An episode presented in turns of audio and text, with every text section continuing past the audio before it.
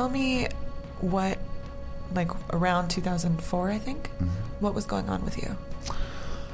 Well, I guess technically, technically, I was I was basically having kind of a mental breakdown.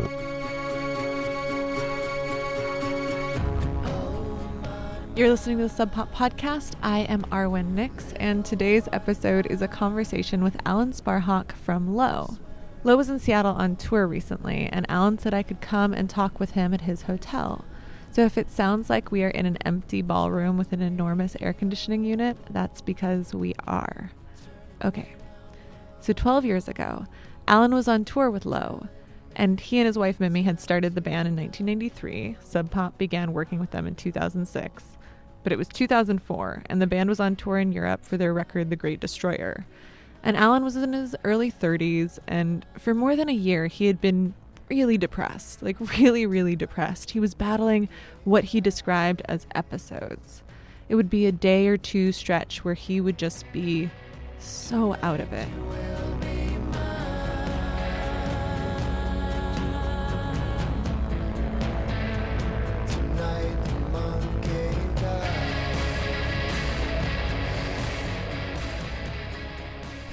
You're in your early 30s, it's pretty at least for, at least for men, it's pretty common that if if you're going to hit the wall, you usually hit it about then because that's sort of when you're it's sort of the moment where your your youth, youthful arc collides with the inevitable and, and of life. So Alan felt off. He was smoking a lot of weed or using whatever came across his plate, and he went to the doctor to try and see if maybe some medication would help. which to be honest was probably the most treacherous part of the whole process. I think when they when they're trying things, you know, like here, try this. I'm like, well, I don't know. I mean, you, you have to wait for weeks to tell whether something is working or not, or tell whether it's going to hit you adversely. And um, yeah, it was weird. It was kind of a collision of many things, you know. So while on this tour in Europe, Alan has basically stopped sleeping. He is not performing well. On stage, he will start songs that only he knows, or songs he only knows half of, songs that no one else in his band knows at all. And he would spend time incoherently rambling on the microphone. And it was really hard for his bandmates. It was just real uncomfortable as a performer, probably, and then as a, as you know, as my wife and essentially my best friend, you know, watching me sort of fall apart and, and become very, know, really, really not not in control of myself, and then. You know, I had a notebook that I was writing in madly, and you know that's a pretty common thing for people when they're when they're starting to hit the wall. You'll, you'll write a lot in a notebook, and I had millions of ideas of how to fix this, and I had inventions, and oh, I know how we could do modular housing for the military, and you know all this all these things, and and uh, everybody around me, of course, was just getting nervous and manifesting their, you know, everybody was dealing with it differently. My my wife was very very patient, of course, and you know my kids were very young, probably just didn't even know what was going on. They were dealing dealing with being on tour, you know. And but yeah, you know, Zach, who was our bass player, you know, very, you know, was, was very uncomfortable with what was going on. And when we got back from that tour, um, you know, he he said, I just I just can't, you know, you you gotta go do something. Like we can't deal with anymore. So. When the tour was over, Zach was one of the many people close with Alan who asked him to go and get help. And then Zach quit the band. And again, Alan also knew something was wrong. But at the same time, he felt like he was going through something important. Like whatever he was getting to, he needed to get there. So Alan was talking to his wife, Mimi, and he said, I need to go spend some time in the woods. And she said, Okay, but please take this friend of ours from church. And so the two of them, Alan and his friend, went out to a cabin. yeah, as soon as I got out there, it just it just it was very weird. It was just, just really my grasp on reality really took a dive. I started started getting delusions about.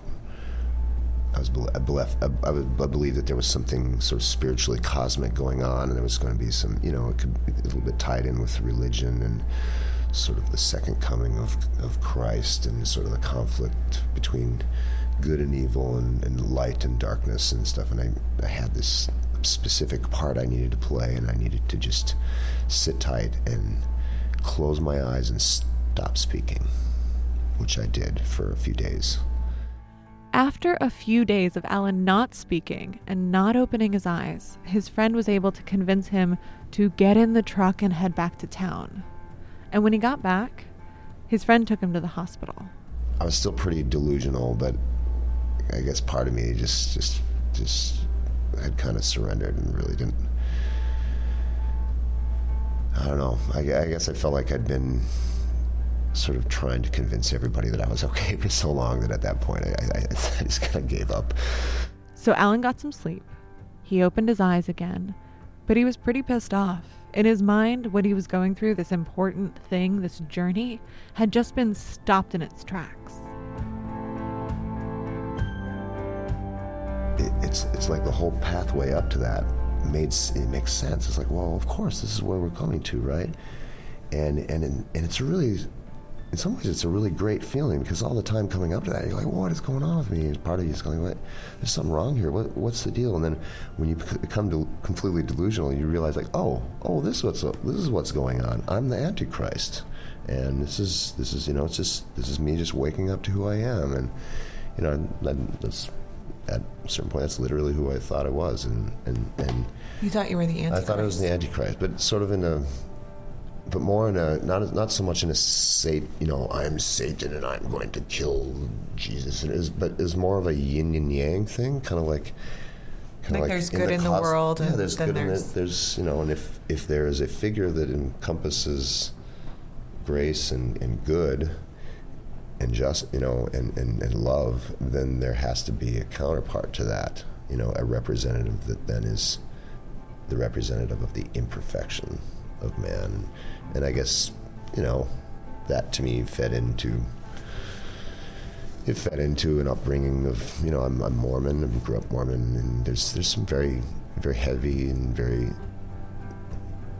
even even sort of existentially philosophical concepts in that that that in some ways really really can, can open the door to to a, a pretty wide and kind of cosmic view of, of God and, and who we are as humans. And so, so in some ways, that you know that became the the language of of delusion. And yeah, you get you get when when that f- slowly dissipates and you realize no, no, you were just just delusional, and you're this is how you're going to be.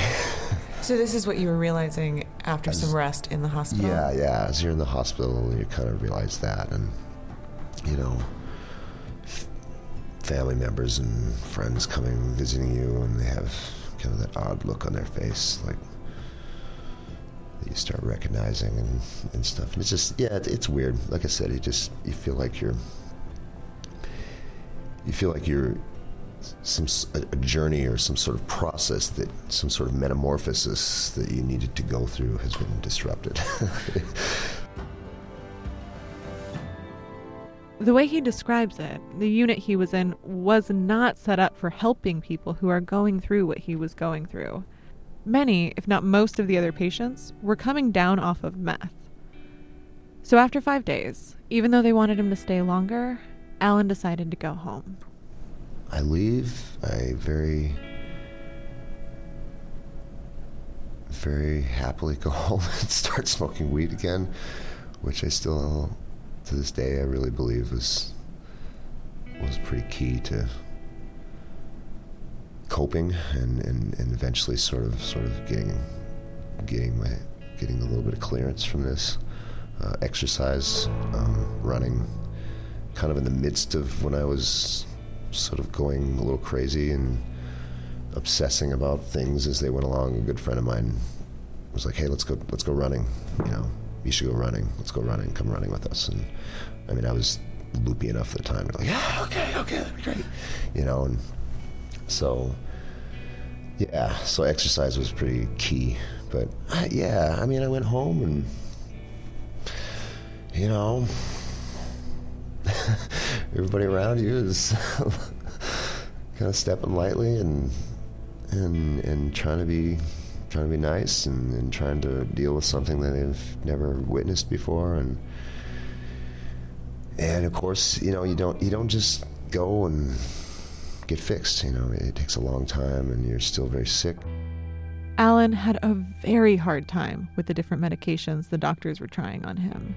And when he heard the news about the passing of Chris Cornell, he immediately thought of his own struggles. When we heard we were in China when we heard when, when Chris died.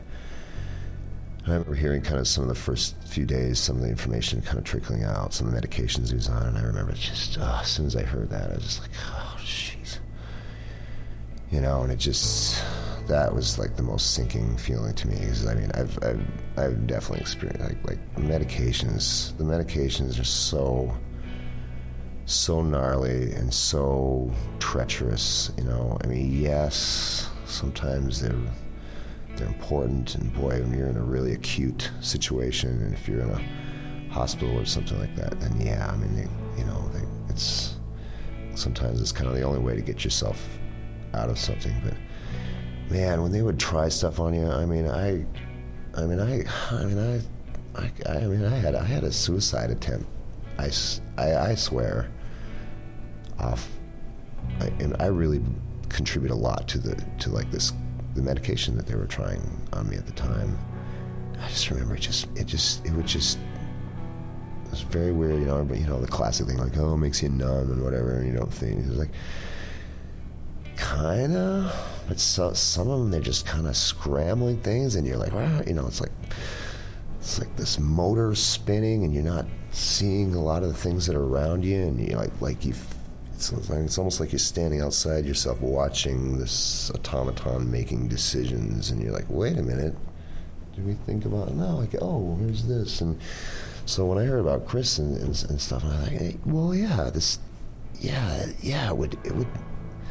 I mean, anything that messes with that moment of like, okay, what's going on here? I mean, if you can't do that, if you can't do that, then you're to get in trouble, man. I mean, if you don't have that capacity to have that little part of your brain that goes like, okay, wait a minute, who's who's running the show? Then you're you're gonna find yourself just just drifting on the wind.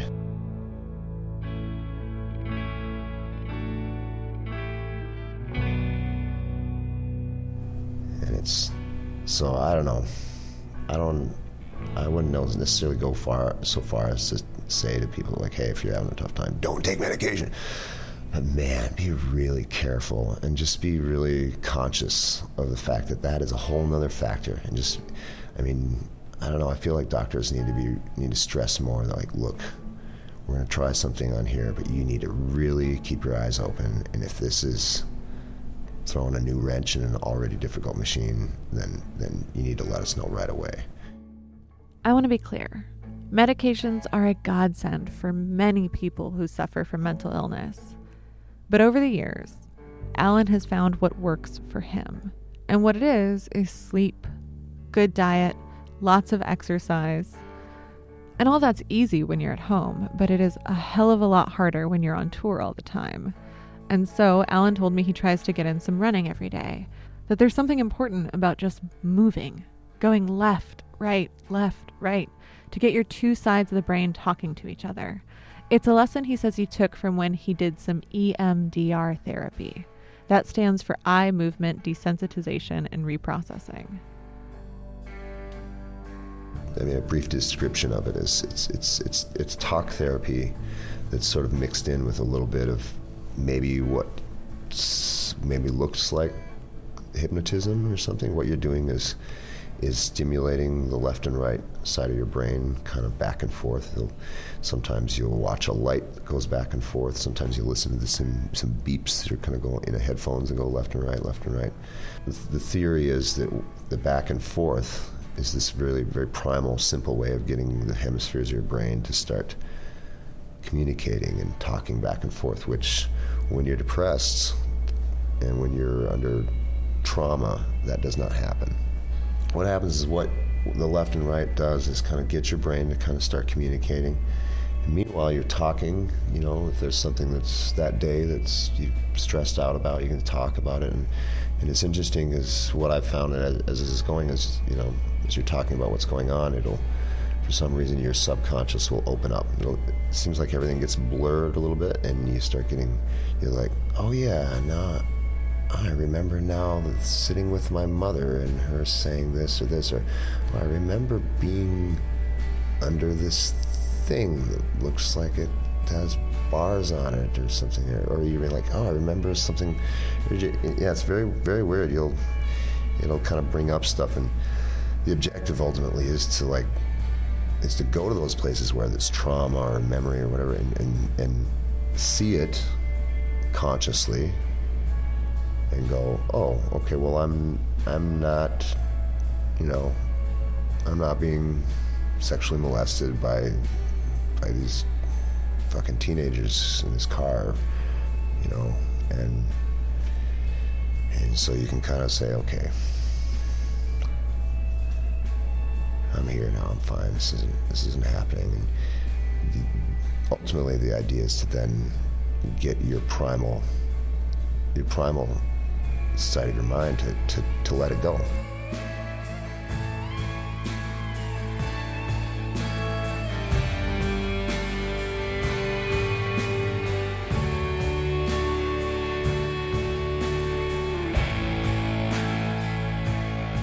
So therapy helped Alan, time helped Alan.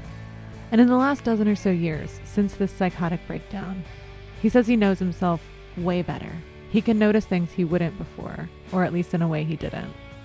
The sad thing about going crazy is you've never done it before and you don't know what it is and you don't recognize it while it's coming. But once you have, of course, you you become a lot more aware of, of, of yourself and your, your consciousness and your subconscious, and, and you, you, can be a little more vigilant and understand it a little more, you know. Uh, yeah, you, you're a little more attentive.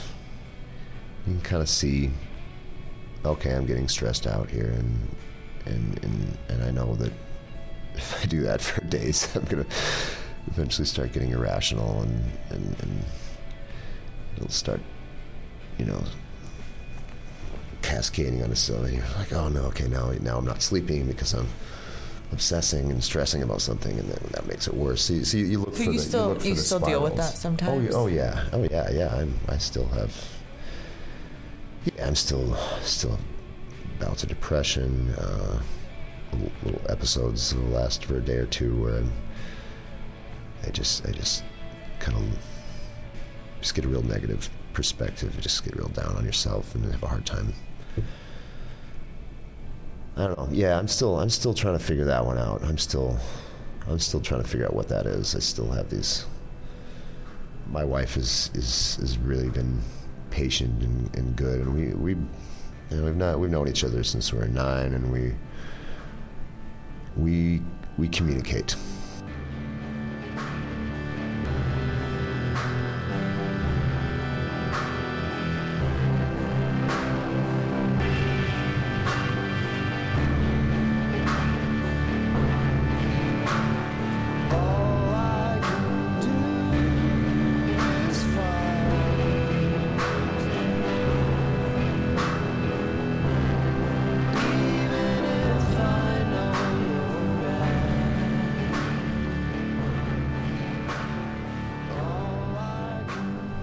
Trust yourself? Oh, wow. That's a tough one. You know,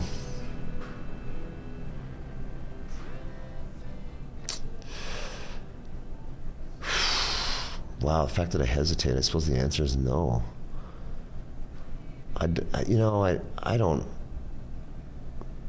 I, I guess in many ways I don't, just because that happened, you know. I mean, you really, you know, if you if you if you thought you had your, if you if you th- thought you had it figured out before, you know, you, once you yeah, once you have a little mental slap in the face, it, it'll really kind of wake you up to that. So you, you have to really really be vigilant vigilant. So I, I guess I guess no, just because I know that that could happen. It, it happened once. It could probably happen again. Uh, but but at the same time, I'm I feel like I'm having gone through it. I, I can see it. I can see things coming. I, I, am healthier now. Um, just just in my life and physically and, and what I what I do, which I, again I think that was a huge factor. Um, Do you love yourself? Ooh, that's.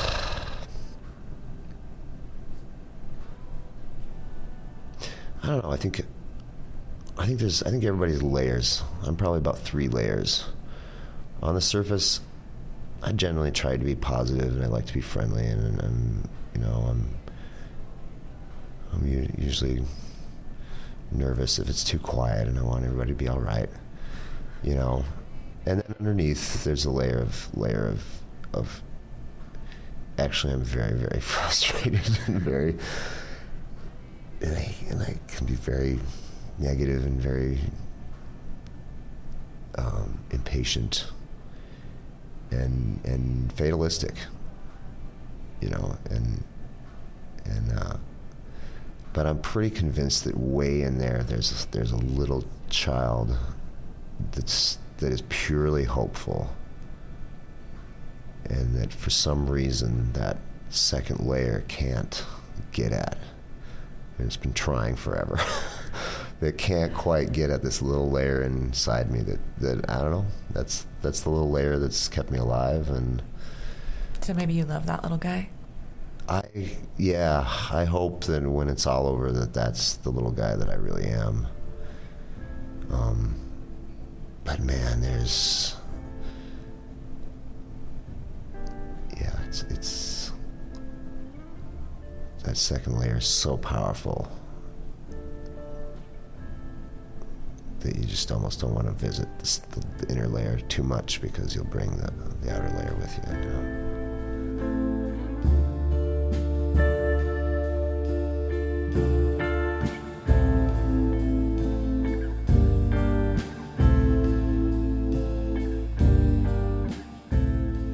But I don't know. After after being delusional, you're really not.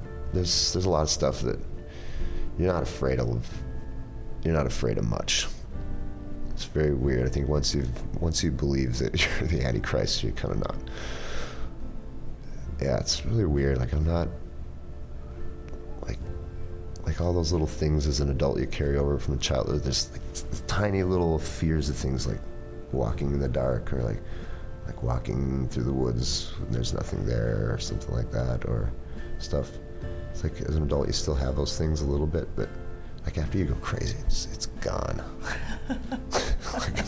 So you feel maybe stronger now than you did before? Kind of stronger. It's a little bit of a letdown because you're like, oh, there's no such thing as magic, and there's no such thing as this or this or this.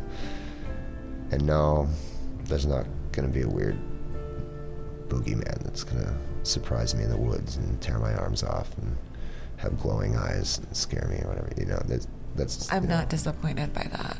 No, I'm happy no, that there's no it's very- but on a, but but on a real primal level, like literally, you can like like those little twinges of excitement or, or those little like ooh a little bit fear that you get as you like literally yeah like like walking into the forest in complete complete darkness like like like you know I think generally people would be like a little nervous, but I guess I remember the first time I did that and realizing, wait a minute, that feeling is gone.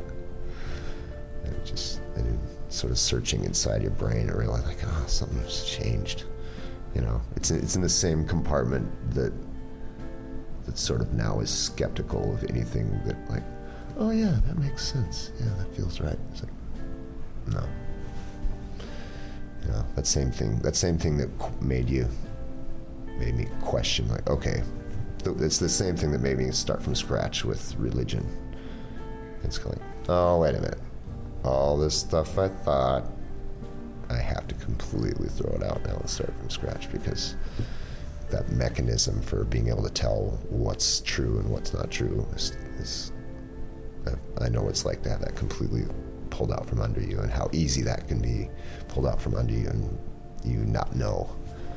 So I don't know. Yeah, you, you're more skeptical, but in a certain way, it's it's it's a strength because everything, every little fragment that you do embrace and that you do know, so to speak, is is is is real and it's it's it's be, it's beyond delusion. Well, that's my hour. Oh, okay. Cool. yeah. Is there anything that I didn't ask you about that you want to mention? Wow, I don't know. I mean, this this has been great. I mean, there's there's so many so many things about it that you could talk about, and it's you know it's obviously therapeutic to talk about it, but I don't know. Yeah, I found it really encouraging. Just, just anyone, man, if you've gone if you've gone through that and you see someone else going through that, man, you gotta just keep just keep talking to them, you know. And even if they've got this glazed over look, like they're not even hearing anything you're saying and they're acting contrary to what the advice you're giving them, you gotta you gotta keep it's it's going in, you know. Yeah. It's it's going in. It's just that man, when you're losing it like that, it's it's, it's chaos, man. It's the blender's running and stuff is flipping over and turning inside out like like at a at a at a you know at a pace that, you, you, that, that nobody nobody can keep track of. So so real real love real understanding as long as it's coming in it's it's vital and it's important so if you know if you ever you know if you even if it doesn't seem like it's getting through you know you got to express to that person how much you care about them and, and that you're there for them And show them respect too. show them, show 'em respect and just show them that you're there for them and, and you know you you can you can trust that person and still help them and keep them out of danger. You can trust that person. And and and and someone who's going through that really desperately needs needs something. And, and even if it's just a moment you know they're they're reaching for every every every little every little fragment they can have they can grab onto that's real and that they can they can have hope and again even if it doesn't look like it's even being heard or if it's even registering you, you gotta you gotta trust that it's it's helping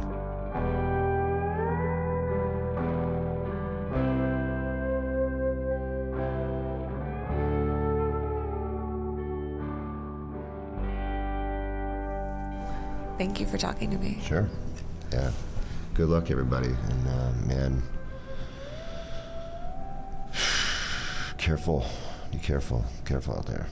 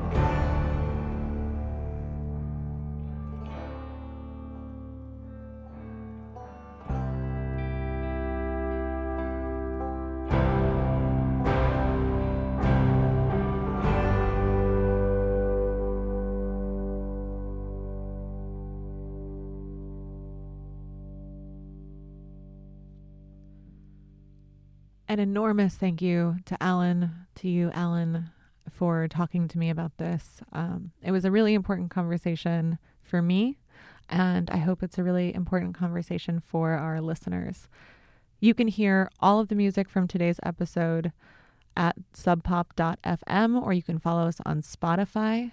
Um, and we have also, again, put some resources up on the website for anyone who is dealing with mental health struggles. A special thank you to Alyssa Atkins and Stuart Fletcher, and thanks as always to the Sub Pop Brass, Chris Jacobs, Megan Jasper, and Jonathan Poneman. Bye, guys.